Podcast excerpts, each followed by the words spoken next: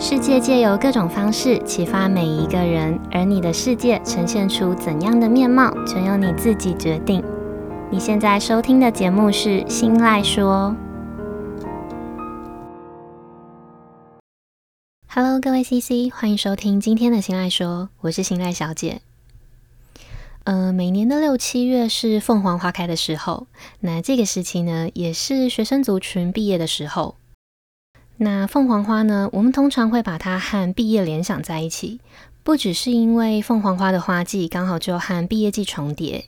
也是因为凤凰花它象征了浴火重生的意思。但是对大部分的新鲜人来说，嗯、呃，毕业呢，不见得会有重生的感觉。反而更多时候会是茫然和不知所措。那在上一集的内容里，我提到了我刚出社会时候的故事。那个时候的我呢，就像是一只无头苍蝇一样，我不知道方向，不知道下一步要去哪里。我心里有很多担忧，更多害怕，嗯、甚至会莫名其妙的担心，如果自己没有下好下一步的棋，会不会因为这样子就影响了往后的发展？但是在那个时候的我的心里，我压根不知道什么才是下好下一步棋。我记得当时的我还做了很多测验，嗯、有心理测验啦、人格测验，还有职涯发展的性向测验。但是每一种测验显示出来的结果，都会让我在心里面怀疑的问自己：这个结果真的是适合我的吗？真的是我想要的吗？后来我看身边几个朋友做出来的测验结果都跟我还蛮雷同的。明明我们的个性和兴趣差超多，但测验结果都建议我们走类似的路。嗯，这个时候呢，我才想通哦，心理测验和职业发展的性向测验其实都只是一个大数据。这些测验都是设定好固定的题目，设定好固定的选项，我们只能从测验里面提供的固定的选项里面去挑出一个我们觉得最符合自己的答案，或是其实这些选项里面根本就没有最符合我们的答案，我们只是勉强的用删去法去剔除其他的选项，然后迫不得已的选了最后留下来的那一个当做自己的答案。这些测验就是把我们都丢到一个大数据的池塘里，然后再根据我们选的答案去区分我们跟那些特定领域的平均答案接不接近，把我们每个人都分门别类，一组一组的归类。所以，即便是有两个有明显差异的人，只要碰巧因为他们选的选项被分类在同一类，那测验结果建议的方向就会雷同。假设今天你的资质、各方面的条件、呃，社会期望还有性向测验，都帮你指出了一条未来要当医生的路，那就好像也等于宣判了你未来十几年的生活了。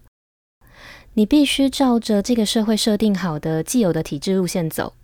你要好好的念高中，维持在全校排名至少前五十名，你才有机会考上医学系，然后再考到医师执照的资格。接着当实习医师、住院医师，最后才能顺利的当上正式医师。你要按部就班的去完成每一个阶段的学习和训练，然后再通过各种测验，不然你几乎不可能当上医生。一直以来哦，这个整个社会，呃，学校环境，还有我们的父母，其实都在灌输我们一条他们定义出来的通往成功的标准流程、标准职涯，一条他们会告诉你。你只要跟别人一样，但是做得比别人更好，就能成功的路。可是为什么我们要跟别人一样？为什么在一样之余，我们还要做得比别人更好，才能算是成功？这样子循着体制抵达的顶端跟得到的东西，真的就是我们想要的吗？你每天不离身的 Facebook、Instagram，嗯，追剧的 Netflix，还有打发时间的 YouTube 影片。这些平台的演算法都会依据每个人不同的个人喜好，去喂给你你专属的内容了。那你又为什么会觉得自己未来的人生道路，自己心里定义的成功，会是一套没有克制化过的标准流程呢？在我刚毕业的那一年哦，我遇到了在上一集内容里提过的贵人，嗯，他引导我一步一步的去挖掘自己的内心，一步一步的去探究自己真正想要的跟渴望的。在这样子循序渐进的引导之下哦，才让我踏出那关键的一步，然后找到属于自己克制化的路。那如果现在的你刚好就是处在一个彷徨的时期，不论你是在思考要不要脱离舒适圈，在考虑要不要转换跑道，还是跟那一年的我一样，是一个刚毕业很迷惘的新鲜人，你需要一个可以帮助你、引导你的人，但是你身边没有这样子适合的角色，没有关系。我今天想要推荐一本书，这本书呢，我觉得它可能可以取代引导你的这个人的角色。那也让我在读完之后呢，更坚定自己的每一个选择。今天想推荐这本书的书名就叫做《黑马思维》，作者是陶德罗斯还有奥吉欧格斯。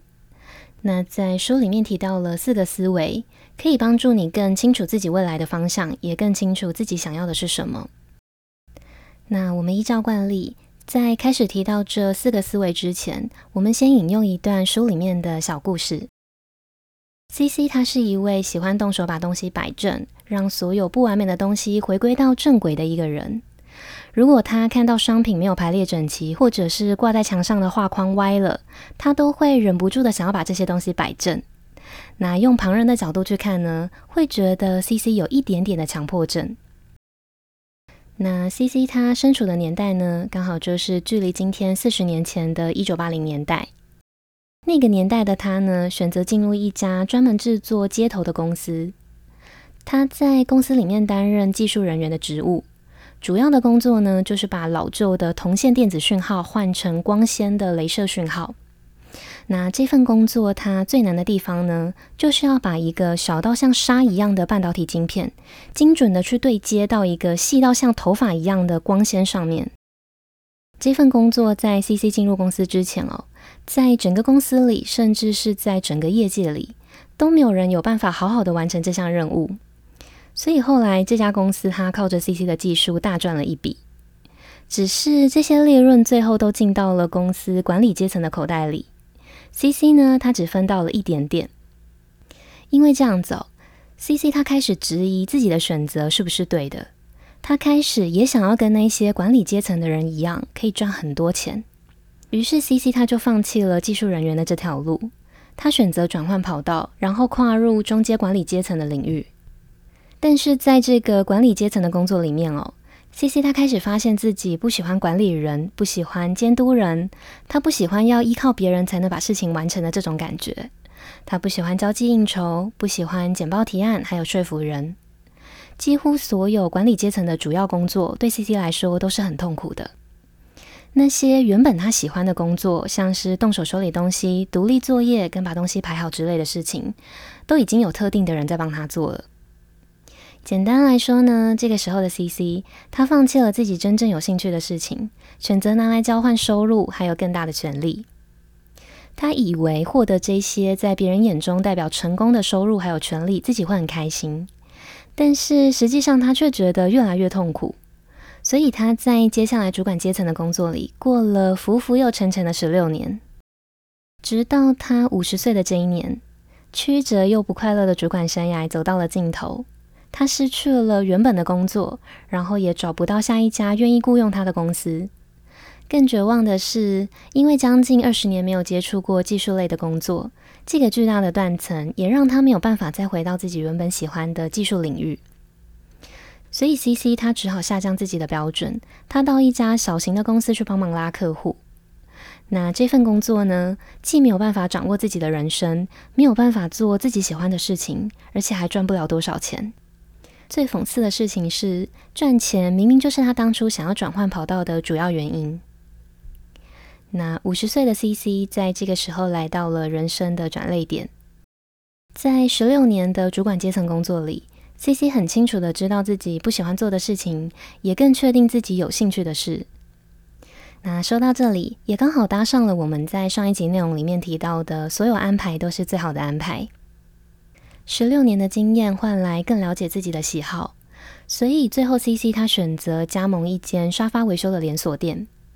这份工作的形态完美的避开了他不擅长的行销、不喜欢的管理和监督别人，还囊括了需要自己动手做。又完全可以靠自己独立包办等等的这些他有兴趣的事情。那沙发维修的这份工作必须具备的条件，也是主要能在业界成功的技能，就是需要把现有的布料、材质还有颜色精准的配对。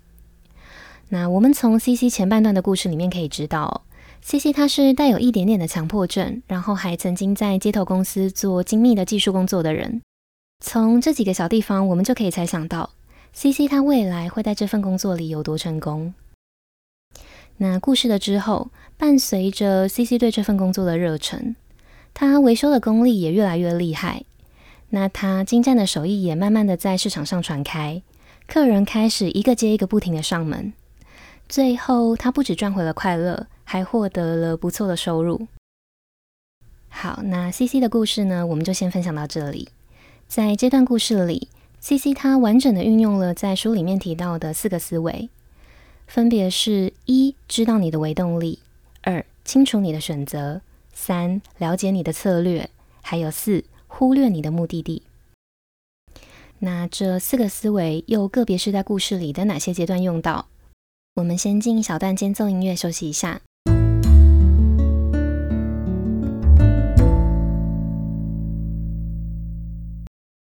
我们刚刚提到的四个思维：一、知道你的微动力；二、清楚你的选择；三、了解你的策略；以及最后的四、忽略你的目的地。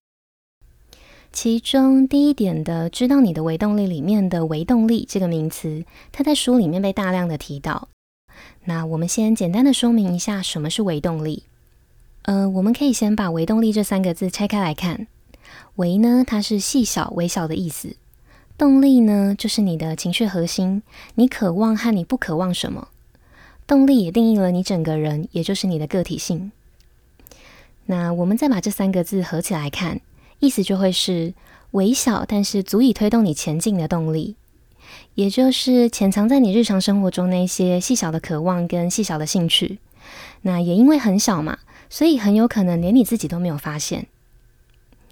我们以 CC 的故事来看。CC 大方向的动力就会是成为技术人员。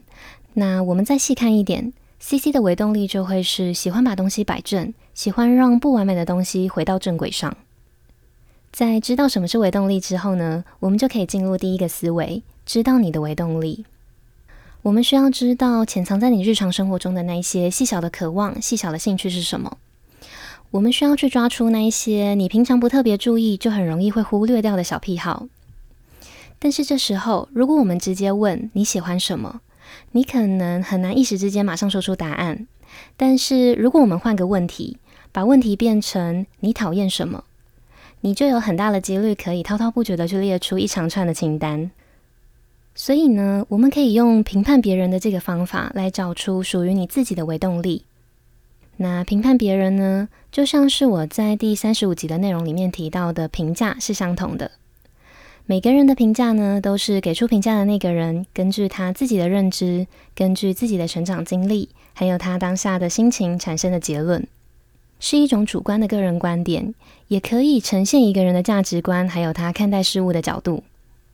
所以哦，不论你今天给出的评价是正面或者是负面，是赞扬或者是谴责，当你有情绪反应的时候呢，就是你发现微动力的机会。因为你在评判别人的过程中，也会有意无意的透露出自己的内心。我们直接举个例子哦，在听完刚刚 CC 的故事之后，假设这个时候的你心里想，嗯，不过就是一个收沙发的嘛，我还以为是什么完成丰功伟业的大人物嘞。那我们把这个评判反向思考，也反映了你在乎地位还有外界赞扬的微动力。反向思考推论出来的微动力，没有对错跟好坏之分，因为这些就是你心里真正在乎的面向。那我们再举一个例子，假设今天你在动物园里看到了一个动物管理员，你第一时间的念头想：哇，可以每天跟这些动物在一起，好幸福哦。但是再深入想下去，你又出现了第二个念头，这时候你觉得，可是一个人要照顾这么多动物，好辛苦哦。那这时候你就发现了两个微动力，一个是你喜欢动物，另外一个是你喜欢团队合作，或者是你喜欢有人陪伴。用类似像这样子的评判别人的方法来发现自己的微动力，可能在整个过程中你会需要花很多时间去观察自己，但是这个方法会是克制化的，会远比那些心理测验和职涯发展的性向测验来得更贴切你。那我们在知道自己的微动力之后呢，就可以进入到第二个思维，清楚你的选择。你可能会以为自己每天都在选择，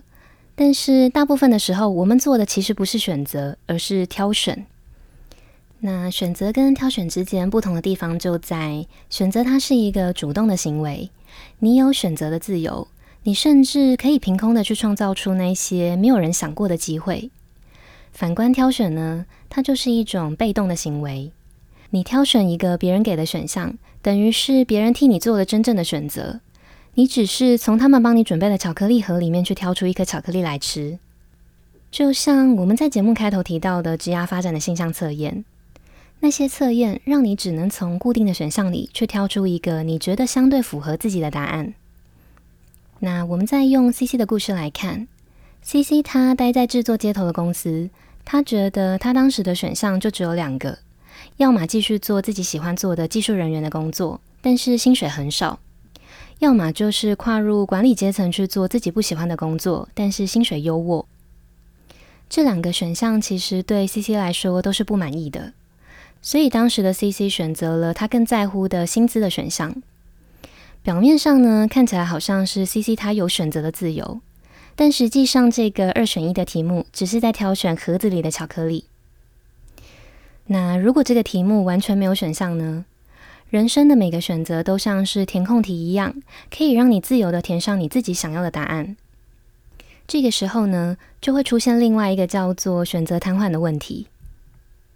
根据研究显示哦，人如果要从一大堆选项里面去做选择，往往会觉得不知道该怎么下手。那用洗发精的案例来举例，如果要一群消费者从一个放满一百多种洗发精的架子上面去挑选出一瓶，那大部分的人呢，要么会选最便宜的、最抢眼的，或者是直接不选。稍微懂一点的消费者呢，可能会选杂志上推荐过 CP 值比较高的品牌，因为如果你有一堆选项，最聪明也是最省事的做法。就是让这个产业里面权威的人去告诉你哪一个选项最好。但是这些排名冠军跟权威的人推荐的品牌，不一定就是适合你的选项。如果你不知道自己的头发属于细软发还是粗硬发，你不知道自己的头皮肤质，你不知道自己需要什么样的修护功能，那要你从一百种洗发精里面去做出一个选择，的确很困难。但如果你越清楚的知道自己的需求跟自己的偏好，也就越容易选到适合自己的洗发精。所以，如果在抉择点的当下哦，CC 他清楚的知道自己的需求跟伪动力，那也许在那个时空背景下，他会发现一条没有人注意到的机会。另外，在书里面的这个篇章里面提到了一段话，我觉得这段话还蛮适合送给所有想要走出自己的一条路的人。这段话是：当你真正的依据自己的维动力做出选择，就会有八九成的几率是选得不错的。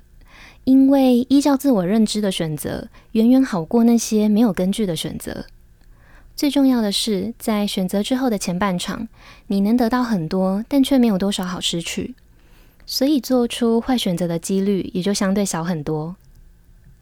那在清楚你的选择之后，接下来我们会进入到第三个思维。了解你的策略，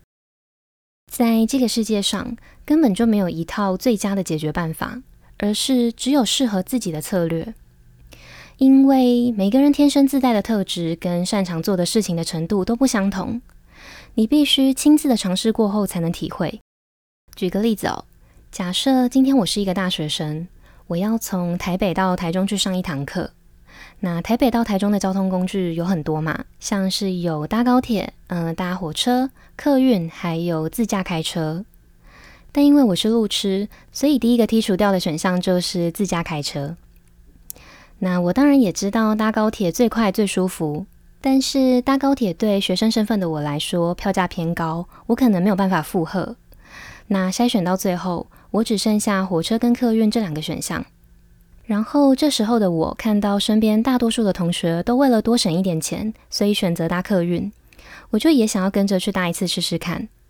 但是在实际搭过客运之后，我才发现原来自己会严重的晕车。那同样的问题，如果交给这整个社会的体制来决定，可能会建议搭高铁是最佳的选择，因为省时，因为快速，而且方便。但是这套所谓的最佳的选择，并不适合套用在我的身上，因为对我来说，搭火车才是符合我多方考虑后的最佳的选择。那我们再以 CC 的故事来看，在跨入管理阶层领域的工作之前，CC 他只做过技术相关的工作。但是，即便站在摇滚区看得再多，看得再久，只要没有亲身的尝试过，永远都是一个局外人。所以，CC 必须实际的踏进管理阶层，他才能更清楚的看见自己不喜欢什么和擅长什么，也才可以在后续选择加盟创业的人生转捩点上更坚定自己的想法。那当然也有可能在尝试的过程中，透过不断的学习跟成长，最后把一项原本自己不擅长的事情练就到顶尖功力，最后自己另外辟出了一条新的道路。我们的所有微动力。也就很有可能会在这个阶段产生变化，可能你会发现旧的微动力已经不适用了，也有可能因为你有了新的擅长的事情，让你延伸出了新的微动力。所以呢，你不会永远都在第一时间就知道这个策略到底适不适合你自己。只有透过不断的尝试，不断的提升现有的技能跟知识，你才能找到属于你自己的最佳策略。那在了解你的策略之后，接下来，我们就进入到了最后一个思维：忽略目的地。我们把这个阶段的思维接回刚刚在了解你的策略这个思维里面提到的，因为策略它会随着自己不断的尝试、不断的失败、调整之后再尝试，才能找到适合自己的最佳途径。那人的想法呢，在人生的每个阶段，也都会因为时间还有经历的事情产生不同的变化。所以，对自身为动力的理解，很有可能也会跟着产生改变。那再加上，不只是我们本身会改变，世界也是不停的在变化。有些路呢，可能在你选择踏上的时候，它不存在；然后在你走的过程中呢，它又突然出现了。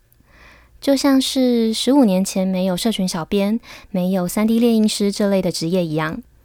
你很难保证在未来的十年里，会不会有更好的机会出现。所以大家常说一句话哦，这个世界唯一不变的就是不断在改变，改变呢也没有办法避免。也因为各种不可控制的改变，所以我们没有办法预先知道这个微动力带我们选的路，最后会把我们导向哪里。就像是 CC 的故事，他压根没有想过自己会在五十岁的这一年加盟一间沙发维修店的连锁店，也不知道选择走这条路会不会成功，能不能赚钱。他只知道跟着自己的微动力走，然后再把自己一路走来尝试过不喜欢的选项剔除掉。最后，沙发维修的这个选择，不止让他得到了快乐，还赚到了不错的收入。或许沙发维修的这个职业在别人眼中不算是什么成功，但是对 CC 来说哦，能够找到一份生计结合自己天性的工作，那才是属于自己真正的成功。好，那以上就是今天想跟大家分享的内容。我们来帮今天的内容做一个小小的结论。我们追根究底，这四个思维其实都是在告诉我们同一件事情，就是认识自己、了解自己。当你做的事情符合你自己内在的动力跟微动力的时候，不管你选择走哪一条路，你都会走得精彩而且快乐。所以，了解动力跟微动力，其实就是在实现自我的关键。你不需要去在乎目的地，因为只要你跟着自己的微动力，跟着内心走，下好每一步适合自己的棋，那结局最终会把你导向属于你自己定义的成功。今天的结论呢，也刚好呼应了前一阵子一部很热门的电影，这部电影叫做《灵魂急转弯》。那在电影里面提到了一句我很喜欢的话：火花不是一个人毕生的志向，而是享受并且感受生命中的每一个细小。但如果现在的你找不到自己明确的微动力，也没有关系，因为维动力是不停的在日常生活中不断的发现，不断的因为你往前迈进，然后进化的东西，最终一定会因为你更了解自己，然后透过一点一点的删去法，带你找到你真正的动力。好，那以上就是今天日常这件小事想分享的内容，有一点长，但是希望能够带给你一点帮助。或是你身边刚好也有正处在迷惘阶段的朋友，分享这集的内容给他，说不定你就是那个帮助他的关键人物。那如果你有任何的听后心得，或者是其他的小故事想要跟我分享，都欢迎你到我的 Instagram 私讯分享给我。我的账号是 Miss 点 Isoland，M I S S 点 I S O L A N D。日常这件小事这个系列，接下来也会持续的借由生活中的大小事，或者是各种故事，来分享我的观点跟我的想法。希望能够透过这个节目的分享，激起每个人心中反思还有成长的力量。那如果你喜欢我分享的内容，记得帮我把这一份支持化作实际的行动，直接帮我把这个节目分享出去，跟追踪我的 Instagram，还有到心赖说的 Apple Podcast 节目上去评价五颗星，跟留下想要对我说的话。你们的每一个小小的举动，都有可能让这个节目被更多人听见，也有可能会在无形之中带给需要帮助的人力量。那当然，最重要的是，这些都会成为我继续录制优质内容的动力。最后呢，希望收听到这里的你，都能在未来人生的十字路口上，选出一条最适合你的路。那今天的节目就到这里结束喽，感谢收听到最后的你，我们下次见，拜拜。